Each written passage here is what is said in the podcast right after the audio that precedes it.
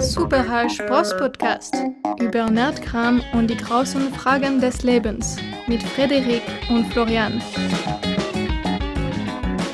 Ja, guten Morgen. Ich fühle mich gerade. Guten Morgen, Flo. Ich fühle mich gerade wie ein Reisender, wie ein interdimensionaler Traveler, äh, der gerade durch so ein Portal geschritten ist und jetzt wieder so in der, wie soll ich sagen, physischen Welt ankommt, weil ich war noch vor wenigen Die ganze Minuten, Nacht auf Heroin. Nein, ich war noch vor wenigen Minuten äh, in der Traumwelt unterwegs. Äh, Ah. In meinen Träumen, durch meine Träume bin ich gereist und war in fernen Welten. Äh, also so fern war es gar nicht. Ich war in meinem Traum in Frankfurt. Und ich kann dir jetzt berichten, heute ist ein trauriger Tag. Denn wir können jetzt offiziell sagen, dass die dunklen Mächte gewonnen haben. Was? Weil, ja, die dunklen Mächte haben gewonnen. Wir, wir, wir müssen uns leider geschlagen geben. Weil folgendes, also ich bin heute früh, also in meinem Traum, Also alles, was du ab jetzt sagst, ist in deinem Traum geschehen. ja nicht in meinem Traum, das war eine andere Dimension. Das, ich, ist, In einer anderen Dimension. es war einfach eine andere Parallelwelt, andere Dimension. Ich war mit dem Auto unterwegs und dachte so, hm, äh, es war morgens und ich hatte Hunger, ich habe noch nichts gegessen, so wie jetzt auch. Und da bin ich an einer Eisdiele vorbeigekommen und die hatten aber auch Kuchen und da habe ich gedacht, so, boah, ich hätte so Bock auf ein Stück Kuchen. Und gehe da rein und frage so, haben Sie auch Apfelkuchen? Und die so, ja, ja, ja, haben wir hier. Und das war so ein richtig geiler, so, kennst du diese Apfelkuchen, die wie so eine mousseartige Apfelkompottschicht haben? Also sah richtig gut aus. Mhm. Geil. Versunkener Apfelkuchen, meinst du? Versunken? Ja, kann sein.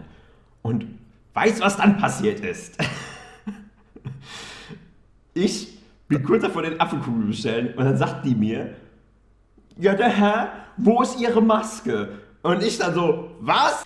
Nicht mal in meinem Traum kann ich ohne Maske in ein Restaurant gehen?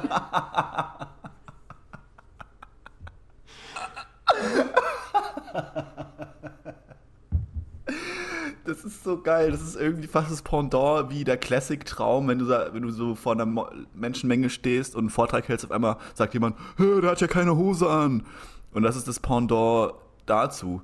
Ich glaube, dein Unterbewusstsein hat dich schon so damit äh, eingewickelt in die Maske, dass du, dass sie dich jetzt auch in deinem Unterbewusstsein schon an den Eiern haben. Ja, das ist, das ist aber eine schlimme Entwicklung. Also das, ist, das bedeutet ja, dass das jetzt schon so tief gesunken ist, diese Regel. Das ist ja durch alle Schichten schon jetzt durch. Durch die bewussten und alltäglichen. Aber es ging noch weiter. Oh Gott. Ich habe dann so noch so, so ich klopfe dann so an meine Hose, such so die, such so den, den Lappen und merk dann so und sag dann so, oh, ich habe auch kein Portemonnaie dabei. Oh, oh, oh, oh. Und dann, dann bin ich einfach so unverrichteter Dinge wieder von dannen gezogen. Ja, okay, das geht ja noch. Ich dachte, die haben sich dann festgenommen oder so. Was? Der hat kein Geld und keine Maske. Schmeiß ihn auf den Scheiterhaufen. Ja, wahrscheinlich. Ich bin ja dann aufgewacht, weil der Wecker geklingelt hat für diesen Podcast. Dann bin ich quasi durch das Portal wieder in unsere Seinsebene geschritten. Und wer weiß, was da noch alles passiert wäre. Da wäre wahrscheinlich noch so die Staatspolizei aufgetaucht. Dann hätten, hätten mich in gewaterboardet, irgendwo in einem Untergrundbunker unter, unter Angela Merkels Haus. Äh, ja, aber das, das war es eigentlich schon zu meinem Einstieg, weil das eben gerade aus aktuellem Anlass war. Ich wollte eigentlich über was ganz anderes reden. Außer du willst ja jetzt noch was zu äh, beitragen. Ja, einfach nur noch so ein Seitenkommentar also zu, zum Thema Portal und so Träume generell. Also manchmal sind ja Träume auch so fucking hyperrealistisch, dass man wirklich sich da, also manchmal sind es ja Träume so wir und so schleierig und haben so keine klaren Linien und keine klaren Logikpfade so weit und so weiter. Aber manchmal sind Träume so hyperrealistisch, ich weiß nicht, ob du das auch kennst, wo man wirklich keinerlei Lücke in, in der Logik äh, feststellen kann, so dass man sagen kann, ja, das macht alles Sinn, ich bin jetzt wirklich hier und alles fühlt sich auch so echt an. Also alles wirkt komplett echt und dann wirst du halt so richtig in diese Story mit reingezogen und dann, und ich finde, diese Träume haben immer den größten Impact, weil du dich eben nicht so, weil du nicht den Excuse hast, sozusagen, dass du sagen kannst, ja, das ist ja eh nur ein Traum oder whatever, das ist eh alles Quatsch, sondern wenn das so Sinn macht und du dann da drin gefangen bist in einer Situation, in der du eigentlich nicht sein willst, das ist immer am krassesten, finde ich. Aber auch die positiven Träume. Also alles, was so realistisch ist, das, ist, das fickt mega mit meinem Bewusstsein. Wenn man, vor allem, wenn man dann abrupt von irgendwas anderem aufgewacht wird, vom Wecker oder von weiß weiß ich was, da, da braucht man erst manchmal so gefühlt zehn Minuten, um wieder auf der Erde äh, anzukommen. Ja, absolut. Ja. Nee, aber manchmal gehen ja wirklich Träume, ich will da nochmal ein Beispiel bringen. Manchmal gehen ja wirklich Träume wirklich exakt da weiter, wo du eingeschlafen bist. Also, echt? So, ja, also ich hatte das schon. Dass du Krass. vielleicht so neben einem Mädel einschläfst und dann in deinem Traum machst du dich erst an die ran, weil du es einfach im richtigen Leben versäumt hast. okay, das ist ein sehr spezifisches Beispiel. Ich würde gerne mehr über diese Story jetzt hören, aber ähm, es tun sich auch andere Fragen auf. Weil Zu das ist Story für mich kann man eigentlich gar nicht so viel erzählen. Aber das ist wirklich für mich immer der größte Haken an Träumen gewesen, dass ich eben nicht äh, aufwachen konnte und dann wieder zurück zu dem schönen Traum gefunden habe. Ich habe es versucht, glaub mir, ich habe es fucking versucht. Vor allem in meiner Teenage-Zeit habe ich das versucht ohne Ende. Aber es hat leider nie wirklich geklappt. Ja. Gut, es gibt ja auch so Träume, die sind so gut abgeschlossen. Und zu denen würde ich dann auch gerne zurückkehren, weil ich so denke, da ist doch was, da ist doch so ein loses Ende. Das, das würde ich gerne noch zu Ende mhm. bringen. Da bist du zu früh. Kennst du das in, kennst du das in Träumen, wenn du irgendwie auf einmal, du bist irgendwie auf der Autobahn, äh, fährst in deinem Ferrari lang und auf einmal stehst du irgendwie unter Wasser neben einem Fisch und du machst dir überhaupt nicht die Gedanken, dass es jetzt gar keinen Sinn macht. Und du nimmst es einfach komplett hin. Ja, ja jetzt bin ich halt hier mit Fisch. Das. Ja, natürlich. natürlich, absolut. Gut, das, das Traumthema, eigentlich verdient es wirklich so eine Sonderepisode sogar. Ich demande mindestens eine Sonderepisode Traum. Ja. Mindestens. Ja. Aber das wäre jetzt nur ein kleiner Teaser. Aber erzähl erst mal, was du auf dem Herzen hast. Ja, ich hatte gestern, äh, jetzt, jetzt wieder zu positiveren Themen. Ich hatte gestern so eine Eingebung und das hat sich wie so eine tiefe, universelle Wahrheit angefühlt. Und darüber würde ich gerne reden. Mhm. Ich hatte dir ja schon angekündigt, dass äh, unsere Pen- und Paper-Aufnahmen, unsere neue, unser neues Podcast-Format ähm, mich stark beschäftigt hat und auch in vieler mhm. Hinsicht fasziniert hat, weil mir das zum ersten Mal so vor Augen gef geführt hat, wie unvorhersehbare Dinge und Fehler und Abweichungen vom Plan die Kreativität erst so richtig anschalten und erst so richtig beflügeln können. Mhm. Und im weiteren Sinne ist mir dann klar geworden, dass er Fehler von der Natur, also Fehler jetzt in Anführungsstrichen, weil ich denke, aus einem höheren Sinne, aus einem universellen Sinne gibt es ja sowas wie Fehler nicht. Fehler sind ja für uns immer nur Dinge, die wir nicht erwartet haben oder die ungeplant eingetreten sind. Ja. Und dass eben diese, ich benutze jetzt eben weiter dieses Wort als Krücke Fehler, ähm, dass das ja in der Natur schon als Mittel eingebaut ist, um Fortschritt zu erzeugen. Weil ja jede Evolution, jede Mutation ja erstmal aus so einem Kopierfehler der DNA entstanden ist und dann eben, wenn es nichts war, eben gleich wieder ausgestorben oder verworfen wurde. Aber wenn es eben ein Fehler war, der zu was Positivem geführt hat, dann ist er direkt eingebaut worden und äh, hat mhm. sich durchgesetzt und es ist weitergekommen. Und das Spannende ist ja, dass wir äh, heutzutage nicht nur uns ja generell von der Natur weit entfernt haben und von den natürlichen Mechanismen, wir haben ja auch eine Fehlerkultur, die Kreativität ja im Keim erstickt. Ja, total. Schule, Stichwort Schule. Ja, Stichwort Schule, ja. Weil es geht ja schon so weit, dass wir Angst vor Fehlern haben. Und jetzt dieses, dieses Pen-Paper Projekt, was wir da machen, ist halt so die perfekte Sandbox, weil da ist halt alles erlaubt. Das ist ja unsere Fantasiewelt, die wir zusammen da irgendwie erschaffen. Mhm. Und das hat mir das halt so vor Augen geführt, dass viele Dinge, wenn, wenn du nicht meine, meine Pläne und das, was ich mir vorher aufgeschrieben hast, komplett zerkreuzt hättest und, den, und da quasi wie den, den Stock in die Speiche gesteckt hättest, dann, dann wären mir Dinge, die ich jetzt aufgeschrieben habe, wie die Story weitergehen soll, die finde ich richtig viel, die, die, tausendmal besser sind als meine Ursprungsidee, die wäre mir niemals gekommen. Niemals. Mhm. Ja, glaube ich auch. Wenn man in so einem Zustand von absolut, wenn man keine Krücken mehr hat, ich habe das Gefühl, wir lernen so in so Krücken und in so Mustern zu denken, was auch total nützlich ist, aber für Kreativität macht es halt super Sinn, einfach sich mal davon zu befreien oder wenn du einfach nur eine, eine Blank Page hast und einfach anfängst zu malen, da kommen immer geile Sachen bei raus. Anstatt wenn du ein Malbuch hast und einfach nur die Dinge ausmalst. Keine Ahnung, ich weiß vielleicht ein flaches Beispiel, aber du weißt, was ich meine. Also ich stimme dir dazu. Ja, ist das ist auf jeden Fall voll der, der guter Punkt. Guter Punkt, ja. Ja, man könnte es mit Sicherheit auch beim Malen weiter fortführen. Das, ich gehe mal stark davon aus, dass viele Maler, die haben dann vielleicht mal eine Farbe falsch angemischt oder hatten die falsche Konsistenz und klatschen es dann auf die Leinwand und dann passiert irgendwas, was sie nicht erwartet haben und dann anstatt aber Bestes Beispiel ist ja auch der Viagra. Es war ja eigentlich eine, eine, eine Blutdruckpille oder sowas und dann haben sie halt diese, den, den Nebeneffekt war dann, dass du halt eine Erektion bekommst oder weiß ich nicht, deine Libido angeschraubt ist äh, und Ah, ja, so? Dann haben sie es als das verkauft, ja. So, interessantes, interessantes Wissen. Aber Blutdruckpille, das ist ja eigentlich eine blutdruckerhöhende Pille. Oder sollte das mal eine blutdrucksenkende Pille sein? Das gibt doch meistens. Ich weiß es nicht genau. Es hat, glaube ich, nur irgendwas mit Blutdruck zu tun gehabt.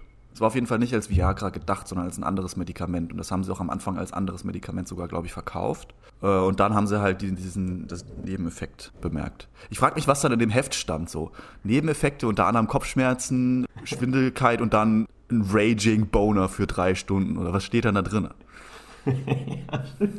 die Nebenwirkungen, zu Risiken und ja. Nebenwirkungen. Oder wie formuliert die Pharmaindustrie dann diesen Seitennebeneffekt? Naja, gut. Würde mich mal interessieren. Äh, es gibt ja erektile, es heißt immer erektile Funktion, äh, erektile Hypertomie wahrscheinlich. Äh, ah, okay, mein, sehe, mein, du kennst dich damit aus. Ja, ja, genau. Mein, mein abgebrochenes Medizinstudium macht sich langsam doch noch bemerkbar. Sehr gut. Äh, ja, ich wollte noch was zu Viagra sagen. Äh, wusstest du, dass Viagra ja auch ein Dopingmittel ist und verboten wird? Nee. Bei, ja, das ist verboten in, ähm, Krass. keine Ahnung, Sport, Sportveranstaltung. Weil es halt die Aber ganz ehrlich, dieses, da, da machst du jetzt aber auch wieder ein Fass auf.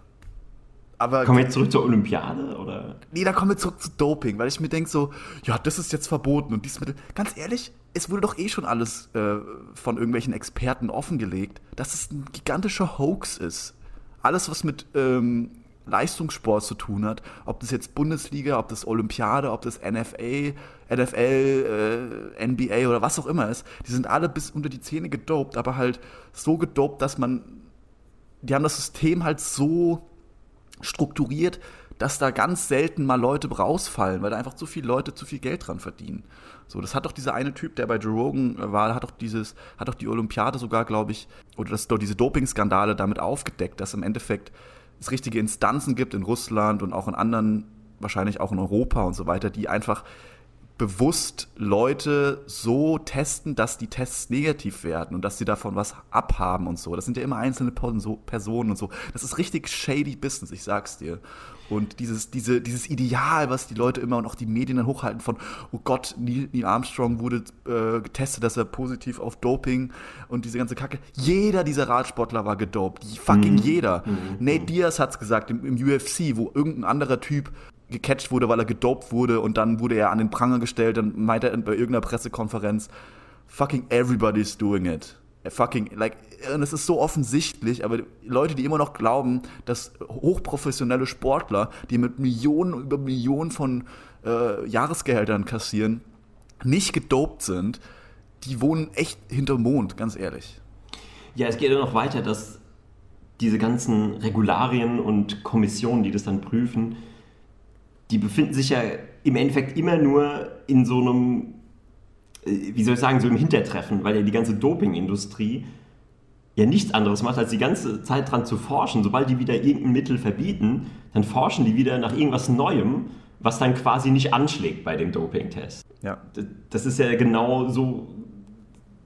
Das, das genau so wie diese Gerichtsverhandlungen, also wenn, wenn, jetzt, wenn jetzt Gerichtsverhandlungen mit Mark Zuckerberg, wenn sie ihn dann fragen so, ja, tracken Sie die ganzen Sachen von den Leuten, überwachen Sie Leute? Uh, I don't know, no honor, I have no insights. Und dann wird er einmal kurz an Pranger gestellt, kurz ausgefragt und das war's. So. Das ist so diese sporadische Kacke, wo du genau weißt, es ist nur ein Schauspiel. Ja, so das typische Mal mit dem Lineal kurz auf die Finger gehauen ja. vor allen Leuten. Aber dann geht's weiter. Und ab und zu, und ab und zu äh, catchen sie mal einen, dessen Nase ihnen nicht passt. Den, den, den stellen sie dann an den Pranger. Der wird dann den Medien breit gemacht, dass er gedopt hat. Dann können sich alle kurz über den aufregen und der Rest der Mannschaft macht einfach ganz normal weiter. Ja, irgendwann, du brauchst halt immer mal so ein Bauernopfer zwischendrin, um, um so ja, die, genau. Die, die, Götter, das sind so die modernen Opfer an die Götter, so habe ich das Gefühl. ja, ja, genau. um die Götter zu besänftigen. absolut, absolut, ja, ja. Ab und zu, das ist, das ist ja auch in jeder, in, in, in, in jedem, in jeder Branche, wollte ich schon sagen, in jedem Bereich so. Ich meine, auch in der Politik gibt es dann immer mal so einen, der dann. Also, wenn wir jetzt schon bei Doping sind und dem Profisport, da können wir auch direkt zur Politik gehen und sagen, oh weil was ist, was ist das Doping-Äquivalent in der Politik? Geld ja. und Bestechung und Korruption. Und das ist doch ja. ganz genauso. Das macht auch jeder.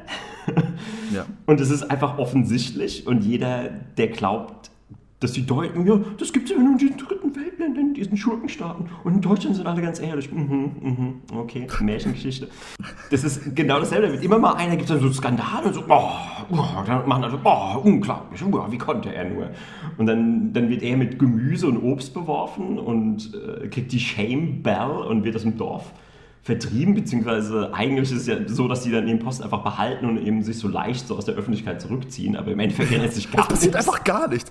Das mit, das, warte mal, was war, war das neulich vor ein paar Jahren oder so? Philipp Amthor, habe ich mitbekommen. War ja scheinbar, hat irgendwelche Gelder angenommen, die er nicht durfte und hat da, keine Ahnung, shady Business gemacht. Und was ist jetzt mit dem? Der macht doch immer noch Politik, oder nicht? Der ist jetzt einfach nur ein bisschen aus dem Rampenlicht zurückgegangen. Ich weiß nicht, ob er überhaupt zurückgetreten ist. Und selbst wenn er zurückgetreten wäre, was ich glaube ich nicht, das müssten wir jetzt, das wäre mal interessant zu googeln. Selbst wenn er zurücktritt, meistens ist es dann so zufällig, dass er dann von irgendeinem riesigen Konzern eine sehr profitable Position angeboten bekommt, wenn er aus der Politik zurücktritt. Das ist so ganz zufällig dann. Ja. So, auf einmal werden die dann dort wieder aufgefangen. So ganz, ganz aus Zufall. Also wenn sie überhaupt zurücktreten. ich kann mir das auch nicht erklären, wie das, wie das immer wieder passiert. Das, mir, das, macht gar keinen Sinn. Aber scheinbar. Aber es ist ja auch keine Korruption, solange du es Lobbyismus nennst. Ich, ich denke, als Politiker ist man einfach vom Glück geküsst. Das sind einfach glückliche Zufälle. Das ist eine ja, Aneinanderreihung von glücklichen Zufällen. Ganz genau. Ja, ich will jetzt nicht wieder zu, zu politisch werden. Ich merke schon, wie mein, mein Raging, mein innerer politischer Aktivist jetzt aktiv wird. Ja, wir können jetzt zurück zur, zur Fantasy-Welt. Hast, hast, du noch was? genau, das ist, ich habe das Gefühl, wir haben so, das sind unsere zwei Modi. Entweder regen wir uns über die Welt auf, wir sind alte wei weiße Cis-Männer, die sich über die Welt aufregen. Nee, eigentlich moderne Nicht-Cis-Männer, keine Ahnung, die sich über die Welt aufregen.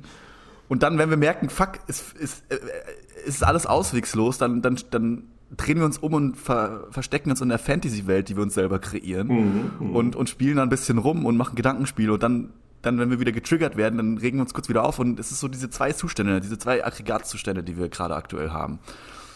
Ja, Aggregats, das sehr, sehr bezeichnend. Aggregatzustand beschreibt es sehr gut, ich, weil ich denke, der, der, der Fantasy-Zustand ist eher so gasförmig. Da wuseln, da wuseln wir uns so feinstofflich davon und ab und zu, wenn ja, es dann eben politisch oder gesellschaftskritisch wird, dann, dann sind wir so ganz hart, dann sind wir wie so ein Eisblock. Ja, ist halt echt so. Un unflexibel und weichen auch nicht von unserer Meinung ab. Naja, aber zum, zur Meinung, ich, ich gab jetzt diese Eilmeldung gestern, ähm, dass jetzt die ganzen Regeln ein bisschen, äh, dass das jetzt so aufgezogen wird, dass du jetzt für Innenräume Test oder Impfung brauchst. Dann habe ich mir so die, also das waren so einzelne YouTube-Snippets von diesen Berichterstattungen, ne? Und dann gehe ich da auf die Kommentare und bei 95% dieser Videos waren halt die Kommentare komplett deaktiviert. Äh, und aber die, ich habe mir die Like zu Dislike Ratio angeschaut mhm, mh. und das war schon sehr bezeichnend, weil man müsste ja eigentlich meinen, dass so eine Beschlüsse im Endeffekt dann auch akzeptiert werden von zumindest mehr als der Hälfte der Gesellschaft oder mehr als der Hälfte der Zuschauer. Aber tatsächlich war das, war das Verhältnis zwischen 1 zu 6 und 1 zu 10 von Likes zu Dislikes. Also das heißt schon, der Daumen nach unten ist da schon sehr bezeichnend. Der gute alte römische Daumen nach unten. Gut, er ist aber schon klar, dass du natürlich auf YouTube keine repräsentative Zählung machen kannst der deutschen Meinung, weil du hast da natürlich schon eine ganz ausgewählte Anzahl von Menschen oder Gruppe von Menschen. Und wenn du müsstest dann den Like-Dislike-Ratio, wenn es sowas bei der Tagesschau gäbe, wenn man da vorne an die Mattscheibe gehen könnte und seinen. Wenn an der Fernbedienung einfach so ein Like- und Dislike-Knopf wäre. Ja, das genau, was geil, ist für die ganzen Rentner. Da ist einfach so ein Daumen hoch und so ein Daumen runter auf der Fernbedienung müsste sein. Dann würde so der Durchschnittsdeutsche, der seinen fetten Arsch nicht mal von der Couch hochkriegt, der muss ja nur zur Fernbedienung so hingreifen, lässt er mal kurz die, Schisch, äh, die, die Chipsschüssel fallen und greift mit seinen, mit seinen fettigen, salzigen Händen zur Fernbedienung und tut immer so, oh, Dislike.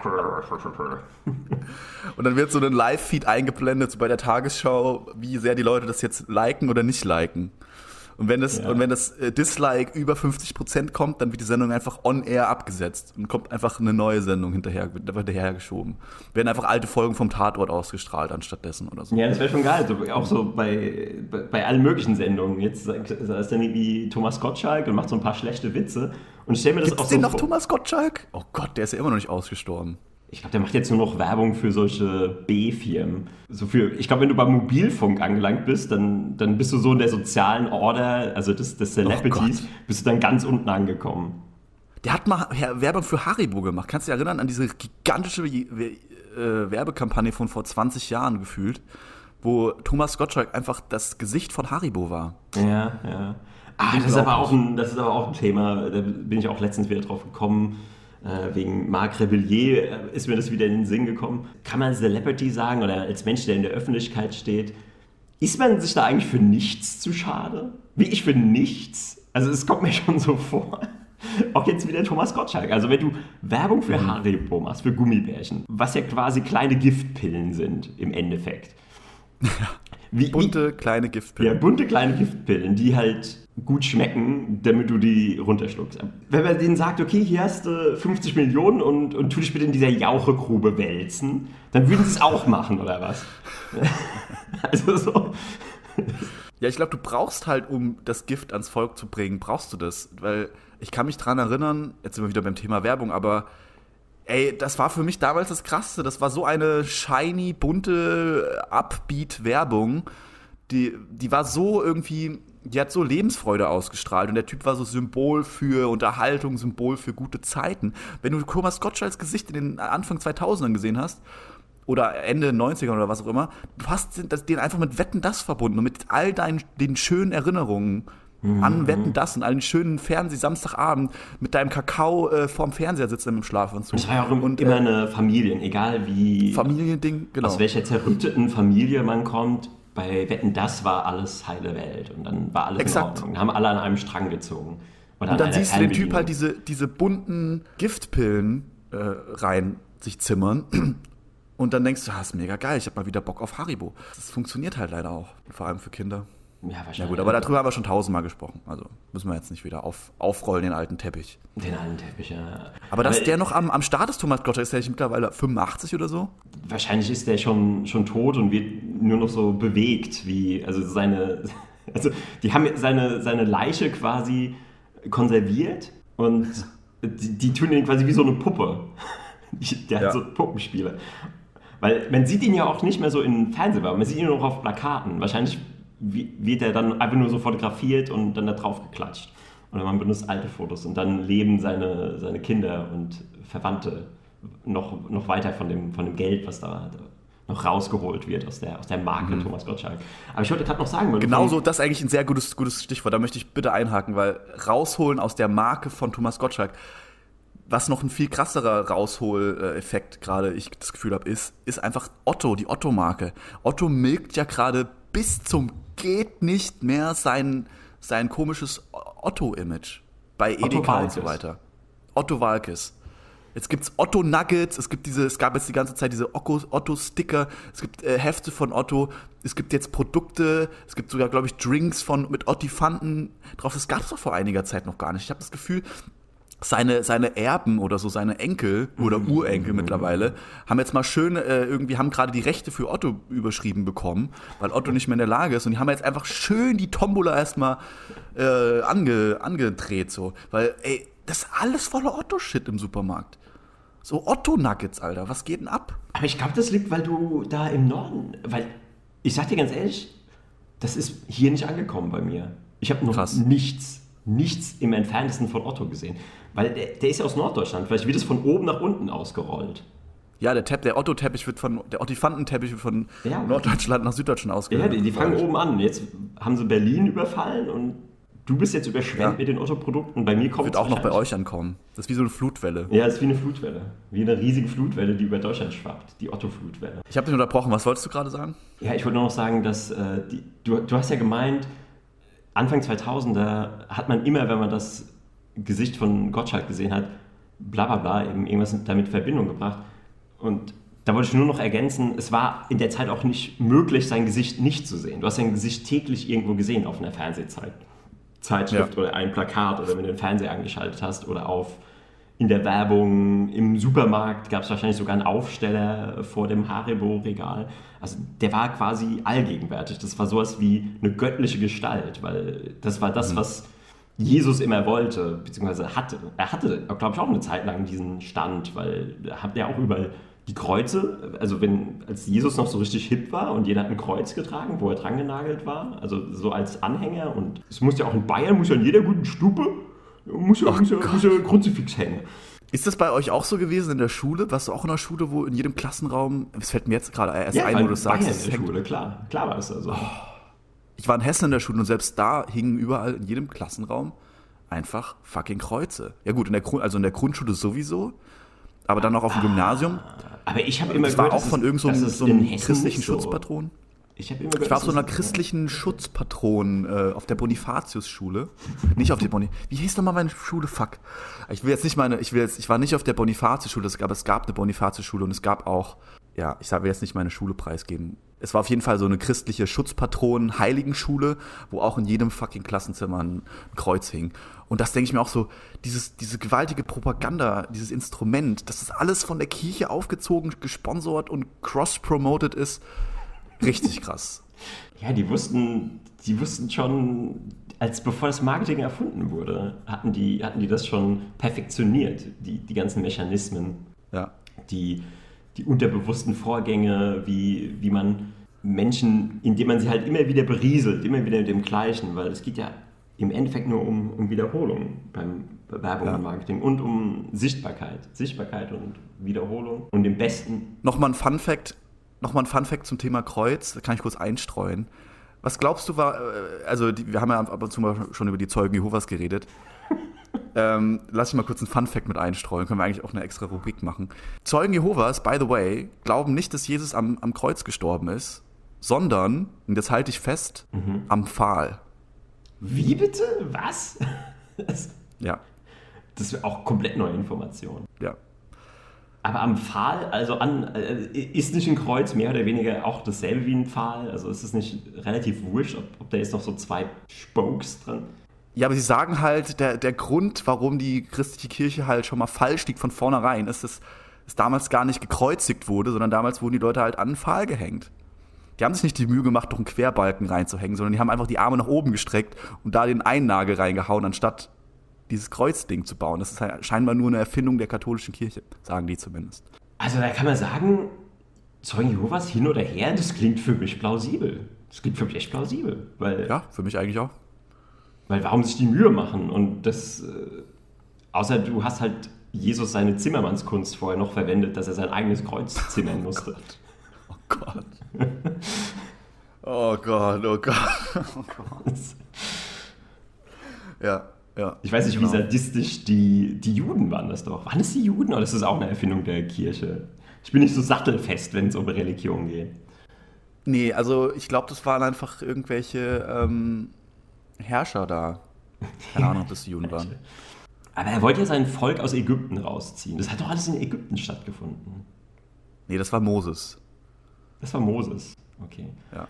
Ja, Ich glaube, wir müssen mal nach Dings, wir müssen mal ein, ein Geschichts-Super Hash Bros. äh, Wir sind übrigens die Super Hash Bros, haben wir noch gar nicht erwähnt. Wir sind nicht die Super Politik Pro Pros oder die Super Geschichtspros. Wir sind die Super Hash Bros. super Religion Bros. Wir müssen mal so eine Geschichtsexkursion machen. Wir machen eine Super Hash Bros Exkursion nach Jerusalem. Und dann gehen wir mit all diesen Dingen auf den Grund und dann interviewen wir ähm, ja, orthodoxe Juden und fragen die mal, wie das genau abgelaufen wie das genau Die abgelaufen Super ist. Hash Bros Klassenfahrt nach Jerusalem. Ja, Das wäre doch mal genau. geil. Ja, äh, die, unsere größten Fans äh, können. Übrigens, ich kannte mal einen Dude, der, aus Jerusal der in Jerusalem geboren ist. Ich habe mal mit dem zusammen gewohnt. By the way.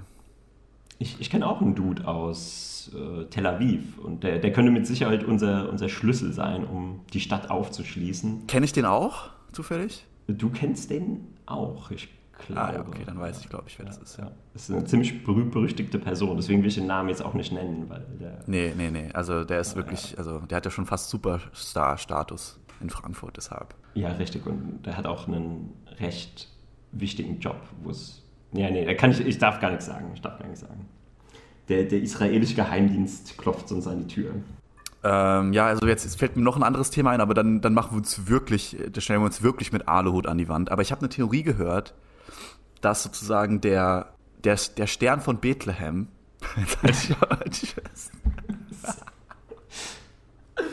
dass der Stern von Bethlehem im Endeffekt ein UFO-Sighting war, der sozusagen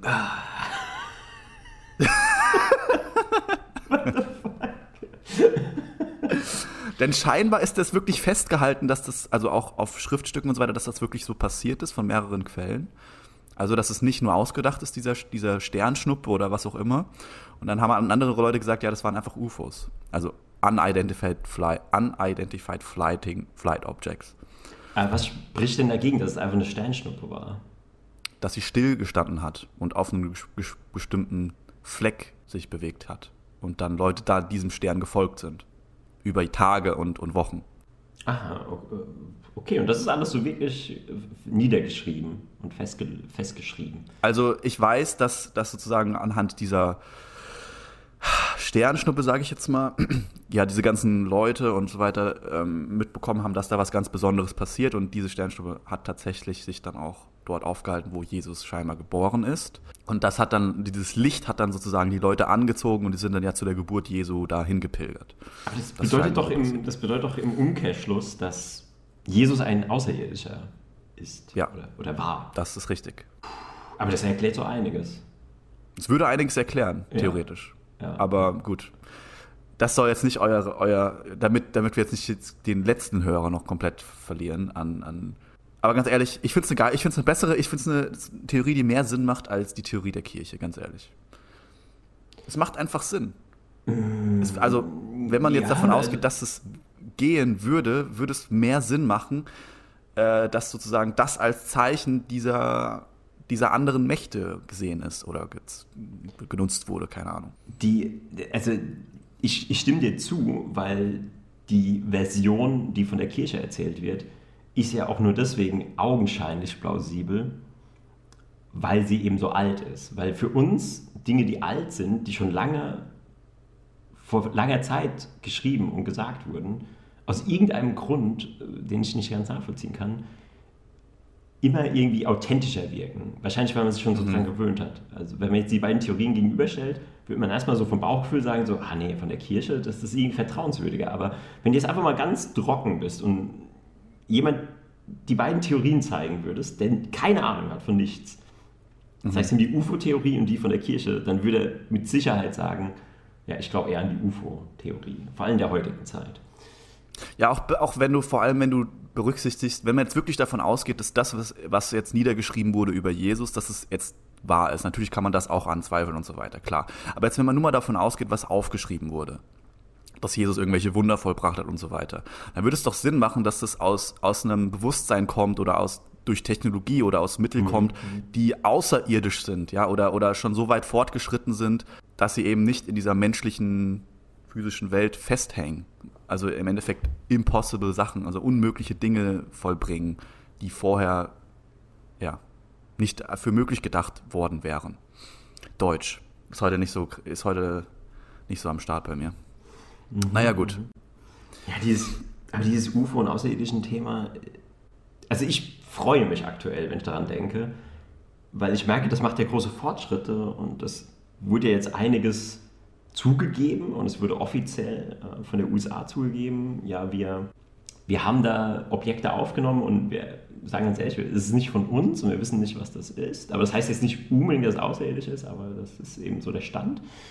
Ja, nur dass die Technologie, oder die sagt ja, das ist ja Joe Rogan schon auf, auf, auf dem. Also der Joe Rogan Parrot wiederholt es ja jede Joe Rogan Folge mindestens zweimal, ja. dass er sagt, the propulsion system, it, äh, es hat sich von so und so einer Geschwindigkeit auf so eine so eine Geschwindigkeit innerhalb von Millisekunden beschleunigt und ist dann ohne Abbremsweg stehen geblieben und in eine andere Richtung weitergeflogen. Also sagt er ja immer wieder, dass halt sozusagen die USA das so getrackt hat, dieses Tic-Tac und mit ihren Instrumenten, die auch sehr verlässlich sind, gesehen hat, dass sich das in einer Art und Weise bewegt, was so weit über unserer Technologie ist, dass es eigentlich nicht vorstellbar ist, wie die das, mhm. wie so jemand, also wie eine andere Nation auf der Erde so etwas hätte herstellen können, das sich so bewegt.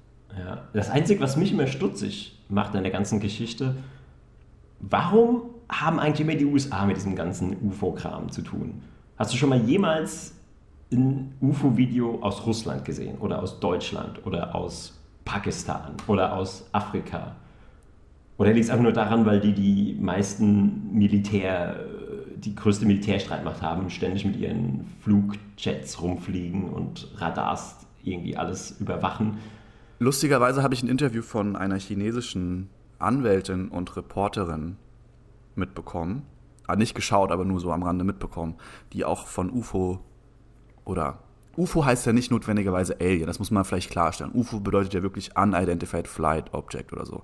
Also, dass man es halt nicht zuordnen kann einer menschlichen mhm. Ursprungs sozusagen. Und die, also diese chinesische Anwältin und Reporterin hat halt davon berichtet, dass es auch in China scheinbar passiert. Es ist wahrscheinlich einfach nur jetzt bei den USA so weit, dass alles so dass alles so drunter und drüber geht, dass so viel Craziness gleichzeitig passiert, dass sie jetzt gesagt haben, okay, dann können wir das auch raushauen. Jetzt, solange die Leute eh beschäftigt sind mit Überleben. Ja, möglich. Möglich. Hm, bin, bin mir immer noch nicht so. Und es ist ja auch so, die haben ja extrem viel Druck bekommen, dass diese Typen ja sich dann schon geäußert haben, dieser Commander Fraser und so weiter, der das ja mitbekommen hat und darüber Bericht erstattet hat. Und dann, der hat ja im Endeffekt nur eins zu eins wiedergegeben, was er wahrgenommen hat auf den Instrumenten äh, und hat das erstmal stehen lassen. Und erst später hat ja die USA überhaupt was preisgegeben. Ja, gut, das ist auch und so eine Theorie. Lustigerweise hat ja Donald ja. Trump auch gesagt, dass wenn er ähm, Präsident wird, wird er sozusagen preisgeben, falls es Aliens gibt, glaube ich. Hat, irgendwo habe ich das gehört. Ja, aber scheinbar das, hat, das kann ich bestätigen, ja, ja. Und, und er meinte dann, aber er hat es er hat's nicht preisgegeben. Also es zeigt ja auch, dass wahrscheinlich der Präsident nicht um notwendigerweise alle Informationen darüber bekommt oder bekommen kann. Ich glaube, dass der Geheimdienst und der ähm, die CIA und was auch immer da dranhängt, äh, einfach auch ein Eigenleben für sich entwickelt hat, ja, und dass es da auch eigene Machtstrukturen, Hierarchien gibt da drin, die auch natürlich ihre Position sichern wollen, auch gegenüber ja, anderen mächtigen Positionen und einfach nur so viel preisgeben wollen und können, wie die natürlich sie wie sie sich sicher fühlen, ja. Und halt auch, ich meine, da kann man ja negativ eintauchen und so weiter. Ähm, Joe Rogan hat ja mal diesen Typen interviewt, wie hieß er noch, der mal in Area 51 als Ingenieur gearbeitet hat. Ah, der Vor einigen Jahren. Und dann so richtig, Bericht, so richtig krasse Berichte darüber gemacht hat oder Erzählungen, detailgetreue Erzählungen, die sich dann auch zum Teil schon bewahrheitet haben. Ja, aber den äh, fand ich sehr zwielichtig ich, ich kann mich an die Folge erinnern und ich habe die auch mit großer Faszination mir angehört. Es gab aber so Dinge, die er erzählt hat, die für mich unglaubwürdig geklungen haben. Was denn zum Beispiel? Ähm, ich, ich kann mich jetzt nicht mehr an die Details erinnern, aber was für mich so das Hauptanzeichen war, weil hm, ich bin, um nochmal die Kurve zu schlagen oder den, den Bogen zu schließen, ich bin tendenziell eher so dieser kreative Mensch. Und ich merke sofort, wenn Menschen sich schwer tun, was vorzustellen, weil ich oft auch in meiner Arbeit mit unkreativen Stücken Holz zu tun habe, äh, die die Vorstellungskraft von einem Betonklotz haben. Mhm. Und deswegen spüre ich sofort, ob Menschen so diese Fähigkeit haben, zu visualisieren und bildlich was, was vorzustellen und daraus dann auch eine kreative Story zu ähm, kreieren oder ob die das nicht haben. Und bei dem klang das alles so, wie von so jemandem, der keine Möglichkeit, der, der völlig unkreativ ist und sich jetzt mal irgendwas ausdenken soll, was eigentlich nicht existiert. Und das klang alles so total, wie soll ich sagen, so, so banal, was der erzählt hat. So, so, ja, das war grau und das war äh, rund. Also verstehst du? Also, also ich, ich verstehe deinen Punkt. Also ich glaube, ich nämlich, dass so wenn es wirklich so eine Alien-Technologie gibt, dann wäre das so krass, dass du das kaum beschreiben könntest mit deinen Worten. Das, das würde, das wäre so eine. Da müsste man zumindest so Sachen sagen wie, ja, das war so ein Material, das, das hat, war so was zwischen flüssig und fest und es hat so einen perlmuttartigen Schimmer also, also ich kann jetzt ein besseres UFO erfinden, jetzt hier on the fly, wie der jetzt. Also das, also das ist mein okay. Punkt. Das natürlich UFOs sind wirklich so unkreativ und langweilig und sind wirklich so plumpe graue Scheiben. Ja gut, okay, jetzt, jetzt kommst du. Ich, ich finde, das ist eher ein Beispiel dafür, dass man ihm glauben kann, weil ein kreativer Mensch, der on the fly sich eine Story ausdenken kann, der ist ja viel viel flüssiger darin, äh, eine Lüge zu erfinden und zu stricken, die du eher glaubst. Und er, man sieht richtig an ihm, dass er halt einfach nur ein, ein, ein Typ ist, der sein Leben lang nur über Technik sich nachgedacht, nachgedacht hat, über kleinste Details, über tatsächliche Zusammenhänge, über boring ass Details geredet, geschrieben und Gedanken gemacht hat. Und der Typ hat halt für mich eher gewirkt, als würde er versuchen, so, so detailgetreu wie möglich die Story wiederzugeben. Ohne die auszuschmücken, ohne was dazu zu erfinden, ohne Emotionen dahinter zu bringen, sondern einfach nur sein Ziel war, so, so, so, so akkurat wie möglich das wiederzugeben, was er gesehen hat. Und wenn er was nicht mehr sich genau erinnert, hat er das auch gesagt. Und was ich, was ich auch gemerkt habe, ist, oder was, was auch ein positives Argument für seine Story war, für mich persönlich, war, dass er ja im Endeffekt die gleiche Story seit 20 Jahren so erzählt. Und die sich kein bisschen verändert hat. Weil er im Endeffekt hm. sein, hm, hm. jemand, der eine Lüge erfindet on the fly, der hat immer mal wieder so kleine Inconsistencies und so kleine Lücken, wo er einmal das, das so stimmt, erzählt und das andere mal so. Und er erzählt die gleiche Story seit 20 Jahren gleich. Und am Anfang hat ihn halt niemand geglaubt und jetzt hat er halt durch Joe Rogan eine große Plattform bekommen. Und das macht mir dann auch schon zu denken, weil das ist, du musst dir auch vorstellen, das ist kein kreativer Typ. Der Typ ist ein Ingenieur. Der hat, der, sein Gehirn ist darauf gepolt, sich um Detail, technische Detailfragen extrem viel Gedanken zu machen.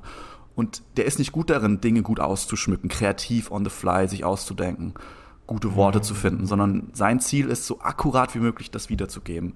Und dadurch hat das wahrscheinlich sehr holprig und, und, und langweilig und, und, und boring geklungen. Und klar, wenn du das mit, mit einer unkreativen Kartoffel verbindest, die sich jetzt eine Story ausdenkt, dann kann man da eine Überschneidung finden, so wie, wie du das gerade auch wahrgenommen hast.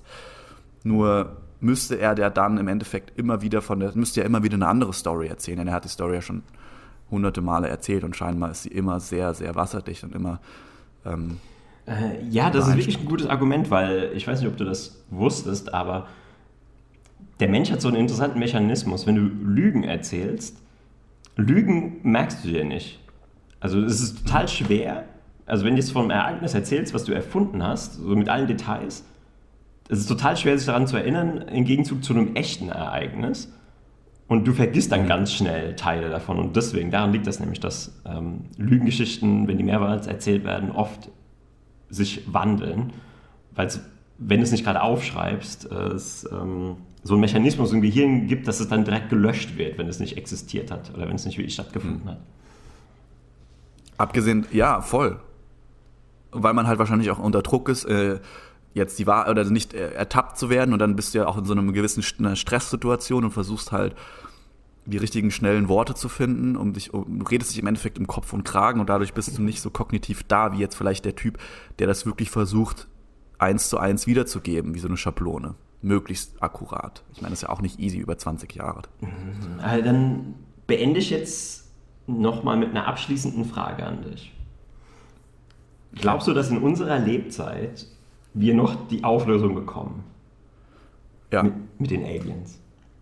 Außer wir sterben in zwei, drei Jahren dann nicht, aber ich glaube ja. Ja, okay, sagen wir in unserer erwartend, erwarteten Lebenszeit. Ja. Äh, okay, okay. Hm. Ich glaube auch tatsächlich. Bin auch auf der Seite. Sehr gut. Ich würde sogar so weit gehen und sagen, in den nächsten zehn Jahren wissen wir definitiv Bescheid. Da haben wir nicht da sogar schon mal drüber gesprochen. Da habe ich, ich kann mich daran erinnern, dass ich auch irgendwann mal was von 10 oder, oder vielleicht war das mit jemand anderem. Aber ja, ich denke auch, also, also zumindest kann, nicht im Podcast, nicht, nicht live haben wir darüber gesprochen. Nicht live, okay. Ja, also ich kann mir auch vorstellen, dass das bald, ähm, dass da bald mehr ans, ans Licht kommt. Ich kann mich noch daran erinnern, in der Grundschule, zweite Klasse oder so, und wir haben irgendwas über das Weltraum gelernt, über Sterne und wie groß das alles ist und Planeten und dies und das. Und dann, hab, dann kam so bei mir so die Frage auch als kleiner Knüpser, ja fuck, das kann doch nicht sein, dass wir die Einzigen sind hier. Das kann einfach nicht sein, so. Als kleiner, als kleiner Fratz schon, mit mhm. sieben Jahren oder so.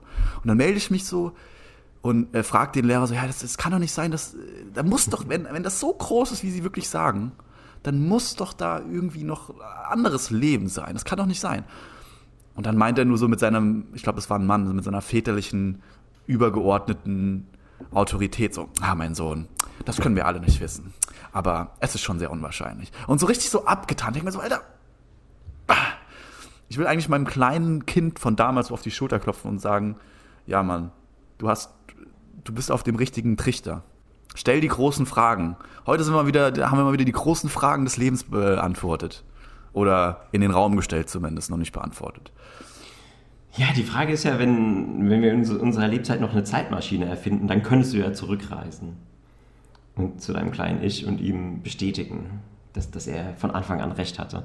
Aber wenn wir wirklich noch eine Zeitmaschine erfinden und du die benutzen würdest, dann wäre das ja schon passiert.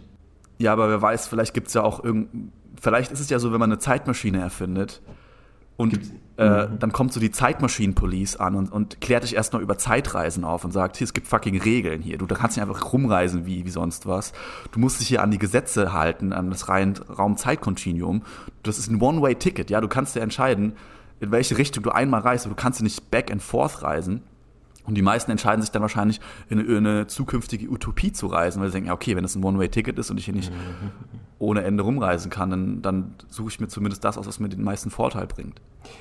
Ja, ich stelle mir das vor, das ist so ähnlich wie die STGVO. Nur eben für die Straßenverkehrsordnung? Ja, die Straßenverkehrsordnung. Nur eben für Zeitreisen. Das ist wahrscheinlich so ein dicker Katalog und das, du musst dann auch so in die Fahrschule gehen oder in die Zeitreiseschule. Hast dann auch so diesen Multiple-Choice-Test. Genau. Aber das wird erst freigeschaltet, sobald du die Möglichkeit entwickelst, Zeit zu reisen. Dann ploppen die mit so einem Portal auf und, und nehmen dich erstmal unter die Fittiche. Wie bei Rick and Morty. Ja, ja natürlich. Ja, genau wie bei Rick and Morty, Zeitpolizei. Da, gibt's, da wird es mit Sicherheit Verkehrsregeln geben. Ganz, ganz klar. Also, da, da muss es auch sowas wie Beschilderung, Ampeln, weil sonst wird es ein riesiges Chaos geben. Genauso wie im Straßenverkehr. Das hast du ja, gut, ja. Das hast du gut äh, erkannt. Nur wir sind halt wie so kleine Ameisen, die noch nicht mal raffen, dass wir nicht die einzigen Ameisen sind auf, äh, auf, in dem Universum. Was willst du diesen Ameisen von Zeitreisen erzählen, ey? Das wird erst, die Ameise wird eingeweiht in das Wissen, die zum ersten Mal Zeit, dabei ist, zu Zeit zu reisen. Die Ameise wird dann sozusagen elevated in, in die nächste Stufe. Und wahrscheinlich, was ich faszinierend finde, wenn man jetzt von einer unendlich langen Zeit und einem unendlich großen Raum ausgeht, hast du ja auch unendlich viel Wahrscheinlichkeit, dass alles irgendwo eventually passiert. Mhm, mhm, so. Und dadurch ist es überhaupt, also liegt es total nah, dass es Sachen gibt, die wir noch nicht verstehen können. Oder die außerhalb unseres Glaubens existieren, die wir noch nicht sehen oder wahrnehmen können. Allein aus, aus diesem Argument her. Ja. Da versuche ich jetzt nochmal ein, ein Ende zu finden mit der Frage, glaubst du, dass wir uns in unseren Lebzeiten noch eine Zeitmaschine sehen werden? Nee, ich, ich habe eine bessere Frage. Glaubst du, dass wir in, in unserem Lebzeit es erleben werden, dass, dass wir ein Porno zwischen Mensch und Alien sehen können? mm, da, da wette ich dagegen heute. You have my word. Ich wette dafür. Okay. Aber ich will, ich will einen Zeitraum von 2000, sagen wir mal 2085. Ich wette, es gibt irgendeine Alien-Hure da draußen, die sich dafür verkauft, die einfach Bock drauf hat. Ah, 2000, ich weiß nicht, ob wir da noch leben, 2085. Ja, stimmt. Naja, 60 Jahre? Ja, vielleicht. Vielleicht. Vielleicht.